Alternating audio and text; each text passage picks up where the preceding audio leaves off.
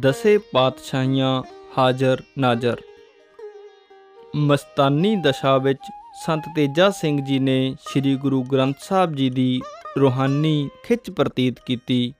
ਉਸ ਸਮੇਂ ਆਪ ਜੀ ਦੇ ਪਰਿਵਾਰ ਦੇ ਜੀ ਘਰ ਵਿੱਚ ਹਰ ਰੋਜ਼ ਬਾਰੀ-ਬਾਰੀ ਪਾਠ ਤੇ ਅਰਦਾਸ ਕਰਦੇ ਸਨ।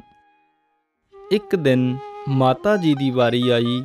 ਮਾਤਾ ਜੀ ਨੂੰ ਅਰਦਾਸ ਨਹੀਂ ਸੀ ਆਉਂਦੀ।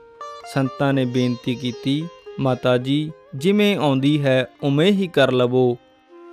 ਭੋਲੀ ਮਾਤਾ ਨੇ ਜਦੋਂ ਦਸਾਂ ਪਾਤਸ਼ਾਹੀਆਂ ਦੇ ਬਿਨਾਂ ਨਾਲ ਲਈ ਅਰਦਾਸ ਕੀਤੀ, ਤਾਂ ਸੰਤ ਜੀ ਚੁਫਾਲ, ਸੁਹਾਗੇ ਬੱਤ, ਮੱਥੇ ਭਾਰ, ਸ੍ਰੀ ਗੁਰੂ ਗ੍ਰੰਥ ਸਾਹਿਬ ਜੀ ਅੱਗੇ ਇਸ ਤਰ੍ਹਾਂ ਡਿੱਗੇ, ਜਿਵੇਂ ਪੂਰੇ ਸਰੀਰ ਦੇ ਅੰਗ-ਅੰਗ ਡੰਡੌਤ ਕਰ ਰਹੇ ਹੋਣ। ਹਿਰਦੇ ਵਿੱਚੋਂ ਦਸੇ ਪਾਤਸ਼ਾਹੀਆਂ ਦੇ ਨਾਮਾਂ ਦੀ ਇਲਾਹੀ ਧੁਨ ਨਿਕਲਣ ਤੋਂ ਬਾਅਦ ਹੀ ਖੜੇ ਹੋ ਸਕੇ। ਸਤਿਗੁਰ ਸੱਚੇ ਪਾਤਸ਼ਾਹ ਨੇ ਇਸ ਦਲੀਲਬਾਜ਼ ਅਤੇ ਪੱਛਮੀ ਵਿਦਿਆ ਦੇ ਮਾਦਾ ਪ੍ਰਸਤ ਨੂੰ ਪਿਛਲੇ ਜਨਮ ਦੇ ਸ਼ੁਭ ਕਰਮਾਂ ਕਰਕੇ ਅਧਿਆਤਮਿਕ ਤੌਰ ਤੇ ਅਨੁਭਵ ਕਰਵਾ ਦਿੱਤਾ ਕਿ ਜਿੱਥੇ ਸ੍ਰੀ ਗੁਰੂ ਗ੍ਰੰਥ ਸਾਹਿਬ ਜੀ ਦਾ ਪ੍ਰਕਾਸ਼ ਹੈ, ਉੱਥੇ ਦਸੇ ਪਾਤਸ਼ਾਹੀਆਂ ਹਾਜ਼ਰ ਨਾਜ਼ਰ ਹੁੰਦੀਆਂ ਹਨ।